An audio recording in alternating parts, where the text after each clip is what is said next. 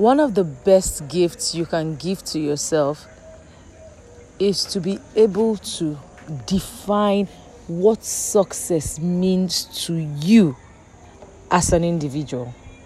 I mean, just strolling through the streets of Instagram will clearly show you that what most people define as success is far from success.